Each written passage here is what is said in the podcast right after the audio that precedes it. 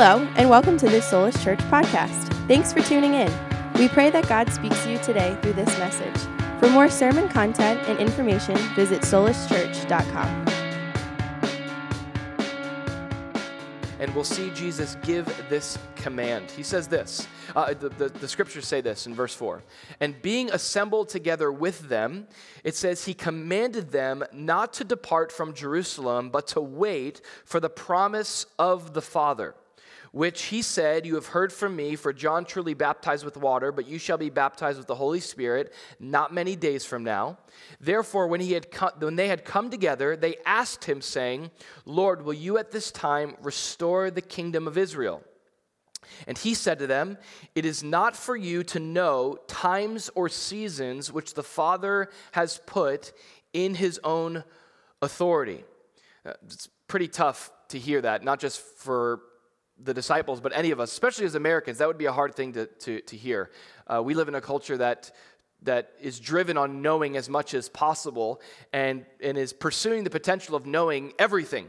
And here Jesus is like, there's just some things that are not for you to know. That's kind of tough, but that's what he says to the disciples. And, and he goes on to say this He says, But you, here's what's for you you shall receive power when the Holy Spirit has come upon you, and you shall be witnesses to me in Jerusalem and in all Judea and Samaria and to the end of the earth. So here's Jesus in that 40 day period here towards the end. He's commanding them to wait for the promise of his Spirit. And let's go back one there, okay?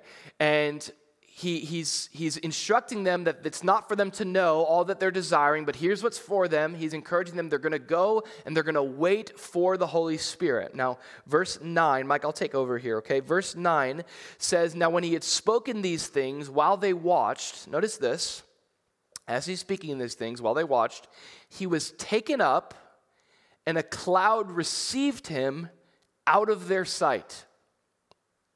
Now, Jesus has appeared and disappeared and reappeared and disappeared a handful of times already, but this was a disappearance um, unlike any they've experienced before. While he was speaking these things, that's pretty cool. So it's not like he said it and he just whoop, dipped out, but he's like making his tele, you know, teleportation um, departure floating exit while he's preaching. Wouldn't that be cool if I could do that right now? So, like, I just start floating as I'm teaching. I can't do that. But Jesus did that. As he's speaking to his disciples here at the end of those 40 days, he's commanding them to wait for the power of the Spirit. And it says in verse 9 there, while he had spoken these things, while they watched, it says he was taken up. That's all it tells us. And a cloud received him out of their sight. Notice this and while they looked steadfastly toward heaven as he went up, as you and I would as well, um, I'm thinking of, was it yesterday, the day before, the Blue Angels that flew over here in South Florida? And uh, our entire family, we got to a parking garage right where the, uh, here in East Boca, where the Blue Angels were flying right over. And I imagine it's a little bit like that. Uh, you have uh, the disciples looking, but it's not the blue angels, it's two angels. Come on, check it out. Okay, so they're looking steadfastly toward heaven as Jesus floated up, and behold, two men stood by them in white apparel. This is descriptive language to describe what they looked like, two men in white apparel, but these are, uh, they're entertaining angels here. Um, these are angels appearing in white apparel. And they said, Men of Galilee, why do you stand gazing up into heaven? Now, it's kind of a, I don't know, an interesting question to ask, you know, like maybe because they just saw Jesus float into heaven, right? Like, why are you gazing? Now, now the question they're actually asking, it might seem like an interesting question to ask, a foolish question. Why are you gazing at Jesus who just floated away? Um, the same question you might ask someone who's looking at the blue angels, like, why are you looking up into heaven? It's like the blue angels, you know? Um, and this, this word gazing literally means looking longingly like they've lost something. That's the idea. Why do you stand gazing longingly uh, into heaven? This same Jesus, who is taken up from you into heaven, will so come in like manner as you saw him go into heaven. Uh, the next verse, we don't have it for you here, but verse 12 says that they returned to Jerusalem and they were all there in the upper room with Mary, uh, with all the disciples, and they are there in prayer. And Luke tells us in worship. So, what a significant event here. Uh, so significant that today I want to preach a sermon that I've entitled The Significance of this event, the Ascension. That's the title of the message today, The Significance of the Ascension. Uh, let me just pray for us one more time. Lord, would you just empower me right now by this same spirit that you promised to your disciples, that you've promised to all your sons and daughters? Would you pour out your spirit upon me now that I might be able to communicate your heart, your word? And God, would you help me communicate the significance of this event that we just read about? We pray these things in Jesus' name. Amen. Amen.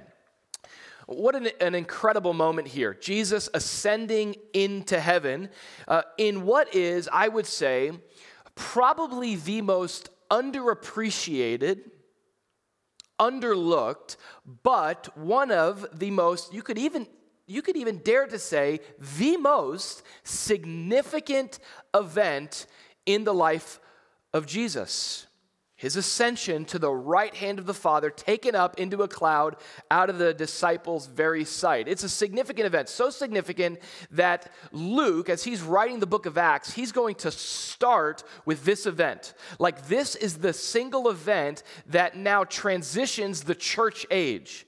In fact, at the end of the Gospel of Luke, where Luke is describing the life and the ministry of Jesus, in the Gospel of Luke, uh, Luke is writing as an investigator, investigating this man who claimed to be God.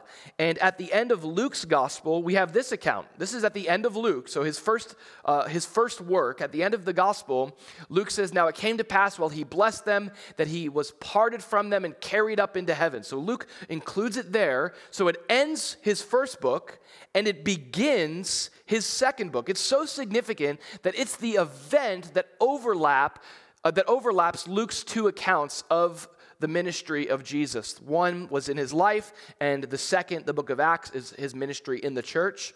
But this is, again, a major event. Um, you know, it's interesting. We have obviously a holiday where we celebrate Jesus' arrival. This is, an, this is, of course, important, right? God became a man, the incarnation. It's Christmas.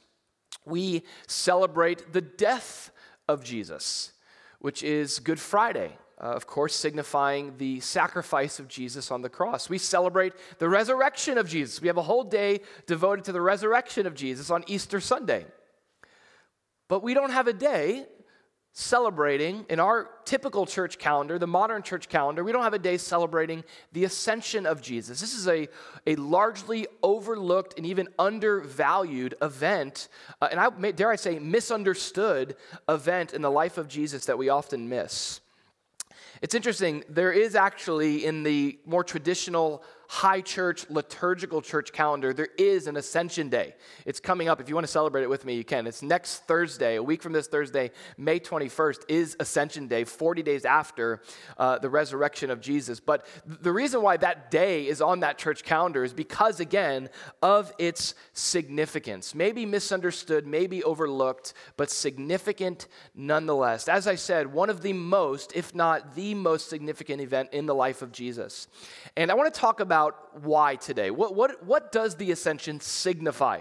Why is it so significant? What does this event mean? What, what was happening here as Jesus just dips out and floats away from his disciples, so epic, uh, parted into the heavens, or into heaven rather, that's important, not just into the sky, but into heaven. And what does it mean for us? Like, what are the implications of this event, and why should we reinstitute the celebration of Ascension Day. Okay, uh, so first, uh, a few things. See, let's start with this one. Uh, number one, the ascension of Jesus, this event that we just saw, the first thing that it does is it marks the completion of Jesus's earthly mission. First reason why this event was so significant, he, him ascending to the, to the right hand of the Father, him ascending, being parted away from the disciples. This event marked the completion of Jesus' earthly mission. We know while Jesus was on earth, it's John chapter 4, where Jesus says uh, this incredible statement. He says, My food is to do the will of him who sent me and finish his work.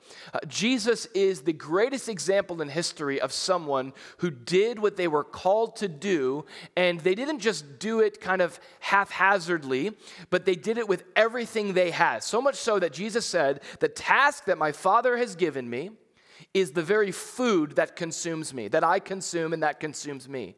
Uh, we know that was Jesus' mantra. That's the way that Jesus lived his life, to be faithful to what God had called him to. So faithful to this mission that he would bear a cross, he would suffer for the sins of the world, and he would hang, he would bleed, he would suffer, and he would die. And following that self sacrifice, Jesus will say, It is finished, to tetelestai. He will declare, I have finished the task that you've given me. And that's true, that Jesus had finished, in a sense, the, a part of the task that God had given Jesus. Uh, the biggest part, which is bearing the sins of the world. And we know that. We know that, that Jesus has paid for the sins of you, uh, the sins of the world. Your sins and my sins have been paid for in full. Amen? That's good news to know that Jesus finished the work of the cross. He hung there, he bled, he died, and it is sufficient. It is the only thing sufficient to bear and to cleanse and to forgive your and my sins. But it's interesting here, as Jesus returns to the right hand of the Father, he is, it's almost like his victory lap there. For, I've heard it described that those 40 days was like his victory lap. And he's accomplished the task, but the scriptures tell us in Mark something really interesting about the ascension it says that after the, this is Mark's account of the ascension. Mark 16, 19, it says that after the Lord had spoken to them, he was received up into heaven. That's another way to describe it. It says, and he sat down at the right hand of God. What, what a great phrase there. Jesus lives his life laboring for the kingdom laboring to the point of giving his life for the sins of the world. And there's, listen, there's nothing more rewarding then, after laboring, sitting down. and that's what Jesus does here. Do you get the picture here? He, he's, it's like he's completed the task. And just picture in your mind's eye, with, with the best of our imagination as possible, Jesus is, as he is parted into heaven, and this is important to point out, that Jesus doesn't, this is not space travel, okay? Jesus doesn't pass into the heavens, into the starry skies, into outer space. He tr- he's transferred. He is, you, you could say, he is teleported in a sense from the physical to the heavenly, into heaven, not the heavens, heaven. And, and in this moment, as he is as ascended up to the right hand of the Father, he is reunited. He's, he is once again returning to his Father. What a beautiful moment. Just imagine Jesus hearing, or maybe it wasn't, we, we don't have any words recorded here of the Father saying anything to the Son. It might have been one of those moments where, like, the best thing to do in that moment was the Father just to look at the Son in approval and acceptance. And there Jesus sits down with the approval of his Father, reunited to his Father. Jesus completed the task that his Father had given him. And he sits down. Now, you're wondering, okay, what, what, why is that important for me? The fact that Jesus sat down. Well, Hebrews actually expounds on this.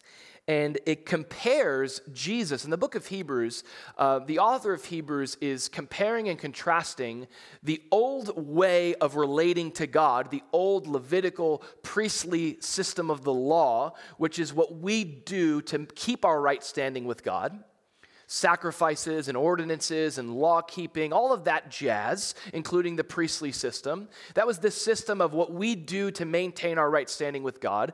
And the author of Hebrews is comparing, contrasting that with the new and better way of Jesus, which is what Jesus has done to secure our right standing with God. Big difference.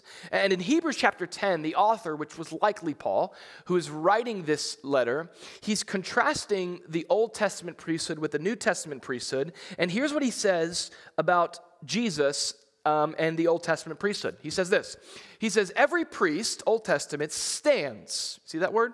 stands ministering daily and offering repeatedly, repeatedly the same sacrifices which can never take away sins. This is a picture of life without Jesus as your Savior. There's always work to do, it's never enough. You might be able to sit down for a moment. Like I, I, right now, I'm kind of in that moment at my house with all the different projects that I've been doing. I actually had that moment yesterday where I completed uh, uprooting all the old landscaping in my house. And there was just this moment where I got to sit down. I was watching my kids by the pool, and that moment of rest was fleeting because it took two seconds for me to think about the next thing that I had to do. And so, as rewarding as that rest is, as I sat down, I'm like an Old Testament priest. I'm always standing. There's always more work to do at my house, especially in quarantine. But this is same. This, this, this is the same truth about those that don't know the Lord. This is the old system. There's always work to be done. There's always new sins to be sacrificed for. That's the Old Testament system. It says here again in Hebrews 10:11, every priest stands ministering daily, offering repeatedly, repeatedly the same sacrifices, which ultimately can never take away sins. Now, notice this. But this man, Jesus, after, after he had offered one sacrifice for sins forever, what did he do? He sat down at the right hand of God. From that time waiting till his enemies are made his footstool. There's a time coming where Jesus not only will be sitting on his throne, but he will be reclining on his throne with his feet upon the heads of his enemies. What poetic language to describe the coming victory, the inaugural and the coming victory of Jesus.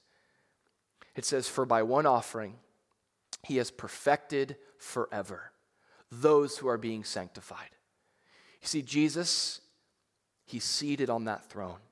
He's seated because there's no more work for him to do.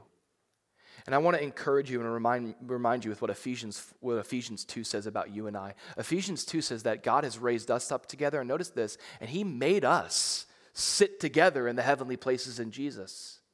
This is a passage where Paul is describing all that Christ has accomplished for us in Jesus and accomplishing what He has. He sat down at the right hand of the Father, and guess what? He wants us to sit down too. I love that phrase. He made us sit together. It sounds like getting my kids around the dinner table, you know? He made us sit. Sit down, please. You know, when we're out in public and the kids are standing on the booth jumping and the people behind us are getting like their hair pulled, you know? Uh, but like, that's the idea. And, and, and, it's, it's, it's comedic, but it's true. I have such a tendency, I don't know about you, to, to still stand in my efforts. I have such a tendency to try to work and earn and achieve enough for God when God says, listen, I've done it all.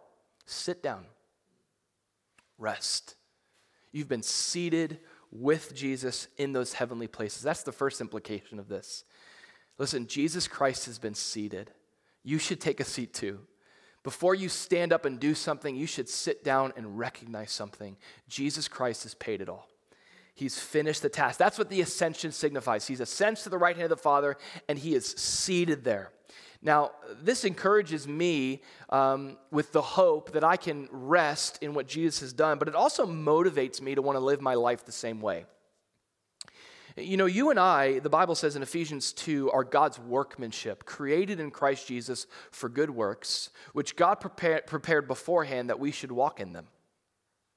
Uh, just like Jesus, you have an earthly mission, and it's temporary.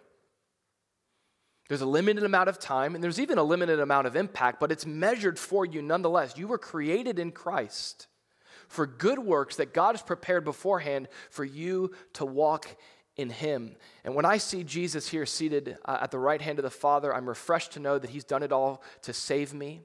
But I'm also encouraged to say, Lord, may I still, may I also, like Jesus, give my whole life to what you've called me to. May I live to hear you one day say, Well done, good and faithful servant. May I not just be someone who does the things I'm supposed to do, but may I do it like Jesus, who gave all of himself to the things that God called him to. And I, I think in, in this season that we're in, there's a lot of reprioritizing that God is maybe doing. He's shaken up our normal systems, maybe for us to think about man, am I living? Am I giving myself to the things that matter most? If I were to go home to be with the Lord tomorrow, today, only God knows that time where when I'll ascend uh, because of Jesus, I'll also get to ascend to, the, to, to, to God's own presence. And when that time comes, will I have given all of me to the things that matter most? What, what great encouragement for us. So that's what the ascension signifies first. The ascension signifies, so importantly, uh, it marks the completion of Jesus' earthly mission. He is seated at the right hand of God. We should sit there too and give our, our lives to the same thing that he did.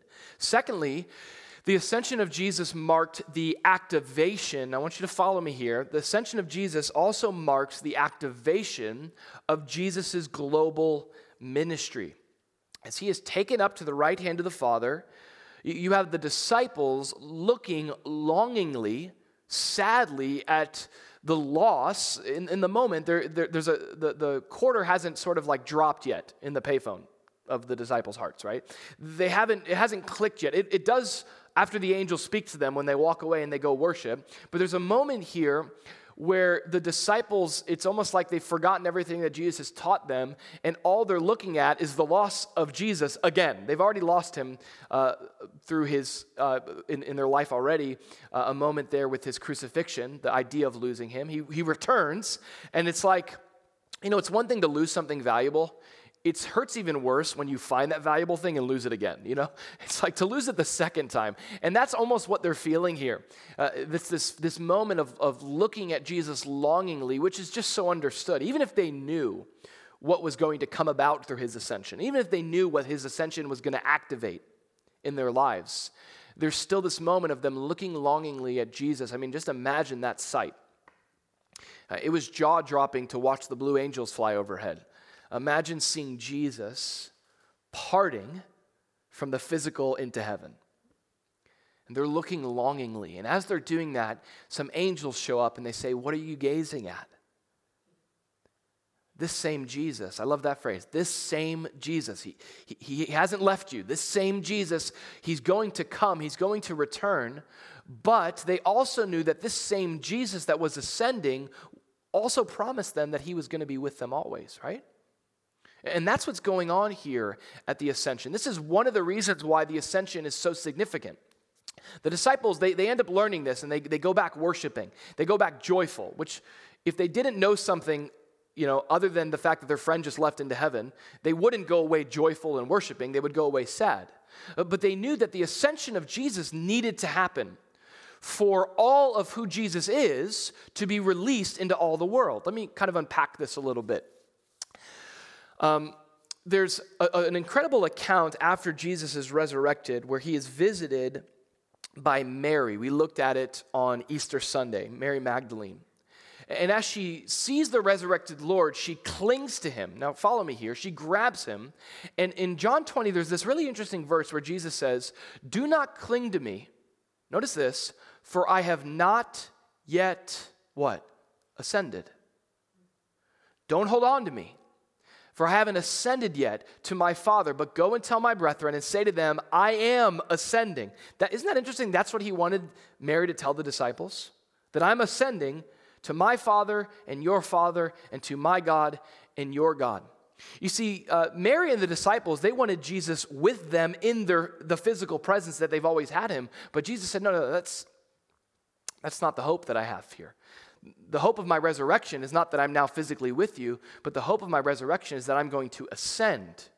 And if you let me ascend, what's going to happen is my relationship to the physical world is going to be different than it is right now. I mean, in this moment, in Jesus' physical presence, prior to his ascension, he is in one spot in space at one point in time. And they're holding on to him. They're like, we don't want to leave you. But when Jesus ascended, I want you to see this. I know, I know this might be a little heady, but follow me here. Ephesians 4 says that he who descended is also the one who ascended. Notice this, far above the heavens, Ephesians 4:10. Why did he ascend? That he might fill all things. You see that? So again, when Jesus ascended, he's not space traveling he is actually changing his relationship to the universe. When Jesus entered the world, he came into the physical form and he was limited in one spot in space at one point in time. As he resurrects in that physical body, he's still there at one spot in space at one point in time. And Mary's like, No, we want to keep you. He goes, No, you got to let me go. You got to let me go. Why? Because if you hold on to me here, I'll be with you here. But if you let me ascend, my relationship to you and the universe will be different. You can be in the deepest, darkest dungeon, and I'll be with you. If you hold on to me, you can have me right here, right now. But by Jesus ascending, he was able to fill all things. His relationship to the universe was changing. And as he ascended, the idea here was that he was, in a sense, releasing his presence into the whole world. This is beautiful. You, you know, Tim Keller, as he talks about the ascension, he says it so beautifully. He's like, you know, um, you wouldn't, you don't furnish a, you wouldn't furnish a house without, without it being one day lived in. You furnish it to, for it to be lived in. Or you don't prepare a meal for it not to be eaten. You, prepare it to be eaten. In the same way, uh, he also uses this illustration. It's like if you're going to, say, blow out some, some part of a mountain for a, a bridge or a road to go through, you don't build the bomb for it not to detonate. Well, think about all that Jesus did in his life and on the cross and through his resurrection. That was the, the preparation and the building of the bomb. The ascension, listen, was where all that Jesus did was detonated and activated into the world. The release of his presence. It, it released all that Jesus was and all that Jesus did to even you and me. Uh, so Jesus said, Mary, don't cling to me because I've got to be present in Andrew's life one day. I've got to save him and rescue him. It released his presence into the world. But I want you to also remember that it released his power into the world. Through Jesus' ascension came the promise of the Holy Spirit. Jesus, remember, told his disciples in John 16, I tell you the truth, it's to your advantage that I ascend. It's to your advantage that I go away. For if I don't go away, the helper won't come to you. But if I depart, if I ascend, I will release my power into the world. And this is what Jesus was constantly doing. We're going to talk more about this next week. But as Jesus was going to depart, he was seeking to prepare his disciples for his departure by shifting their dependence upon the coming promise of his Spirit. And this is again why the ascension of Jesus, uh, parting into heaven, leaving earth from the physical, coming now into heaven, the reason why it was so significant is because, again, it was the activation of his global ministry. It released his presence to everyone, everywhere, in any space, at any point in time. Jesus can say, I am with you. But certainly he can say that because he is with us through the Holy Spirit, who Jesus um, ascended to send. Okay? So the Father was, that, uh, was the one who sent the Spirit as Jesus returned to the Father. Um, and we see that there also in Acts as the Holy Spirit is sent. And uh, this is another reminder here of what the, the Holy Spirit actually means to us personally. Um, it's Ephesians 4, that verse that we looked at, which talks about Jesus ascending to fill all. But that same passage says that when he ascended, he gave gifts to men. He poured out his spirit. So, uh, important to recognize this. The first thing, again, the ascension of Jesus marked the completion of his earthly ministry. The ascension of Jesus, number two, marked the activation. Sorry, the ascension of Jesus uh, marked the completion of his earthly mission.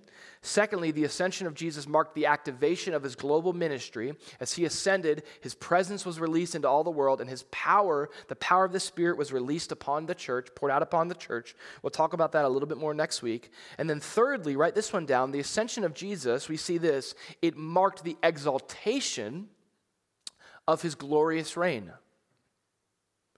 You see, in, in Mark, when it tells us that Jesus is seated at the right hand of God, it's not just the Father here and there's Jesus you know, sitting on a curb next to the, next to the Father at the right hand. No, that, that's poetic language to describe a place of honor and authority. Jesus here, Acts tells us, is seated on the throne of heaven. He is seated upon a throne that has uh, been described in Luke. Remember the promise that, that the angel gave to Mary that you're going to give birth to a son, and he's going to sit upon the throne of his father David. So now let's go back to kind of in our imagination. So imagine what's going on here. Jesus, um, Jesus told the disciples, I don't think I have the verse here, I wish I did, but in, in John 3, uh, Jesus told the disciples that uh, no man has ever ascended to the right hand of God. That's true. No human being has ever ascended to heaven without being like burned alive. You know, like no one. Because all who have, who have been born to this world have sinned and fallen short of the glory of God, and the, the consequence of that is not ascending, but descending. But here's Jesus in his ascension. He is the first man to ascend and you read in Psalm 24 this angelic song that says, Who is this King of glory? Who is this King of glory showing up to the door of heaven? And Jesus responds in that song and he says, The Lord, mighty in battle, lift up your head, O you gates, that the King of glory may come in. Just imagine this. Jesus ascends, and uh, one of my um, when I first got saved, one of my favorite preachers to, to listen to was a guy named Paul Washer, who's just real, um, he'll make you question your salvation uh, every single moment, and uh, just really passionate and, and, very passionate about the holiness of God. He, he describes Jesus ascending to the right hand of God and sitting down upon the throne without even asking for permission, like taking the throne that was rightfully his.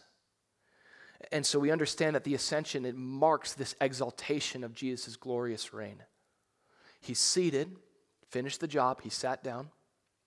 He's able to now change his relationship to the universe by ascending and release, just as he came into the world, he comes out of the world and releases his presence into the world, in his ministry and his spirit and his power into the world. And as he's seated there at the right hand of God, he's in that place of honor. And Philippians tells us that he is being here exalted. This is how it works in the kingdom of God. Exaltation is the product of humiliation. And you could get it one way or another. There's really two options in life, right? You can either exalt yourself and then be humbled, or you can humble yourself before God and let Him lift you up. And Jesus is the model of that. And by the way, Jesus, um, he, he didn't have it upon himself, he didn't have to humble himself. He chose to humble himself. That's the important thing about humility. Humility isn't a feeling, humility is a choice, isn't it?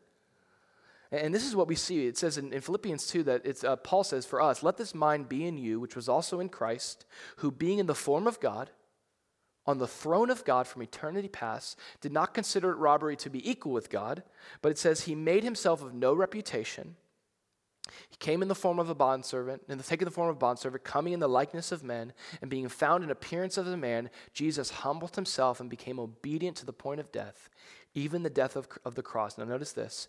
Therefore, God has highly exalted him and given him the name and the throne which is above every name and every throne, that at the name of Jesus every knee should bow of those in heaven and of those on earth and of those under the earth, and that every tongue should confess that Jesus Christ is Lord to the glory of the Father. Now,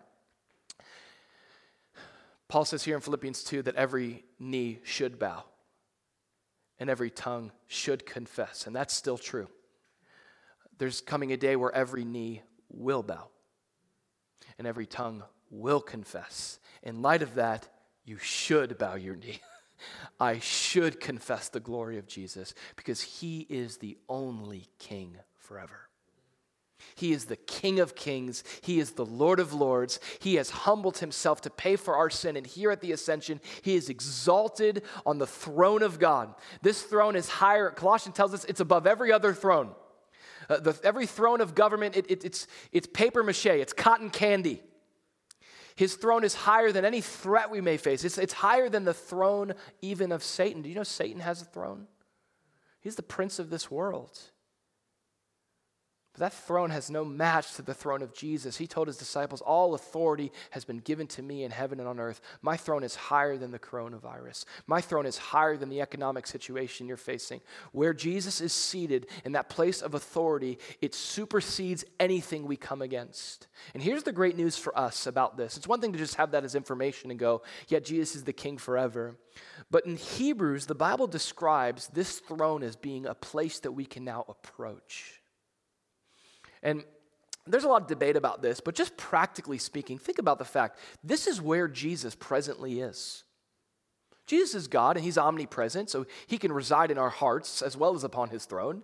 But this is the spatial language, maybe for us to understand, I don't know, but this is the spatial language that scripture gives us for us to understand where, what Jesus is doing right now. Like, if you ever wonder that, like, we know Jesus came, he did a lot on this earth. Like, what is Jesus doing right now?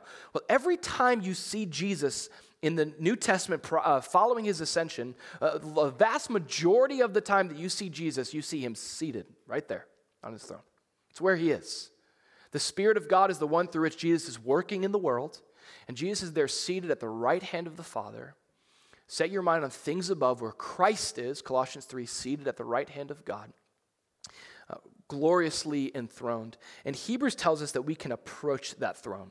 Uh, here's what, he, oh, what the author of Hebrews says it says, Seeing then that we have a great high priest, this is ascension language, look, who has passed through the heavens that's ascension language.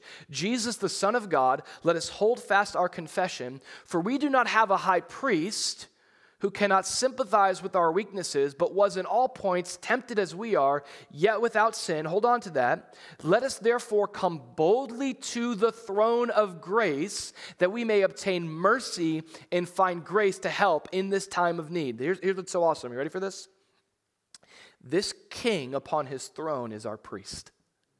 That's what the author is saying here. He's a priestly king, he's a kingly priest. He has passed through the heavens. And though we deserve to simply bow our faces, and we ought to, before the glory of his reign, it's a throne of grace that says, Come near.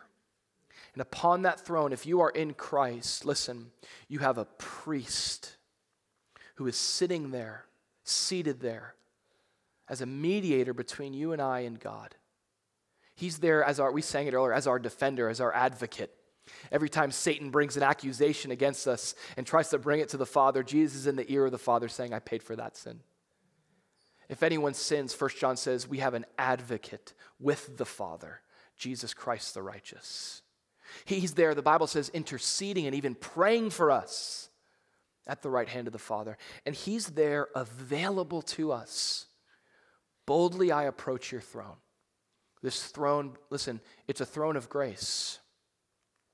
Now, if you are not in Christ, I want you to understand that this is also a throne of glory. And you ought to tremble before this holy God. In fact, that is the prerequisite to coming before this God for help is to recognize that you desperately need his grace.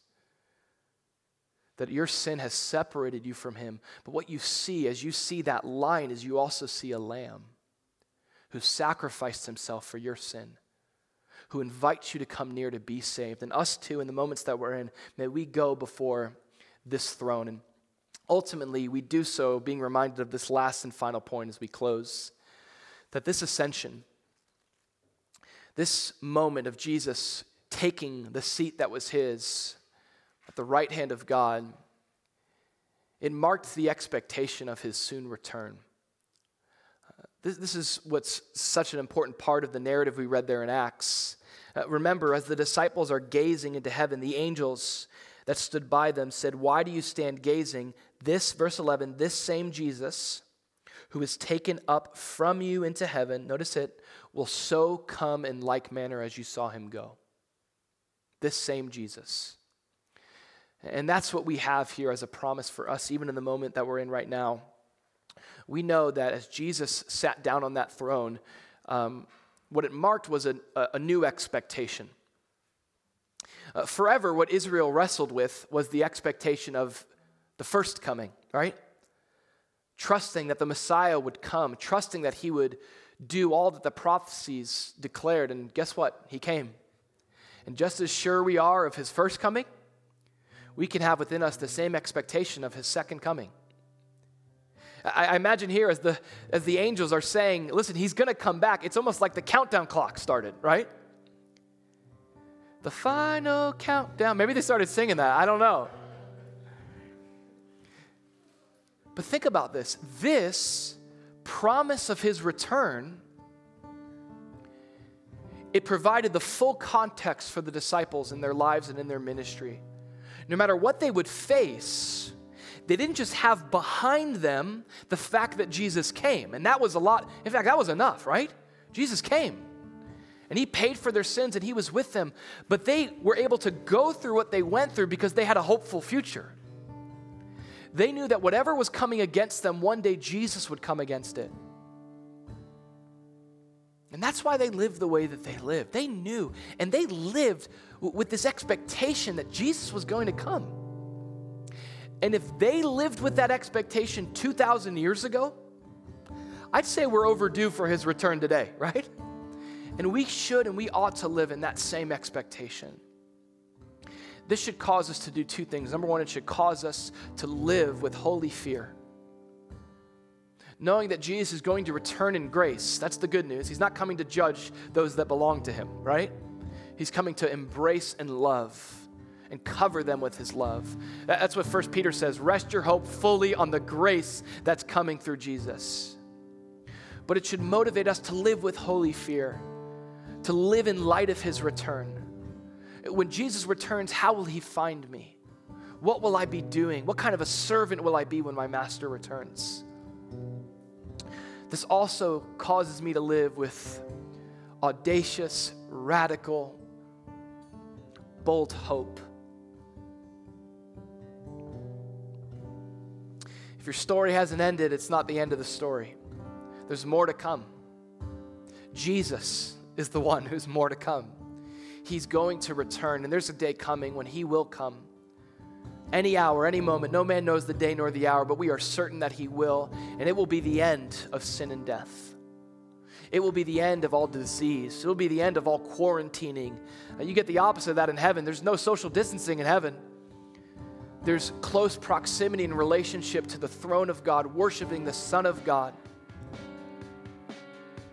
who Tim Keller says gave up his life for us so that one day Jesus can return to end evil and, and sin in this world without ending us. And, and that's the hope we have through this Jesus who's ascended. Thanks again for tuning in. We pray that you were blessed by today's message. If you'd like to visit us in person, we gather at Don Estridge High Tech Middle School in Boca Raton, Florida, every Sunday morning at 10 a.m. For more sermon content and information, you can check out solaschurch.com.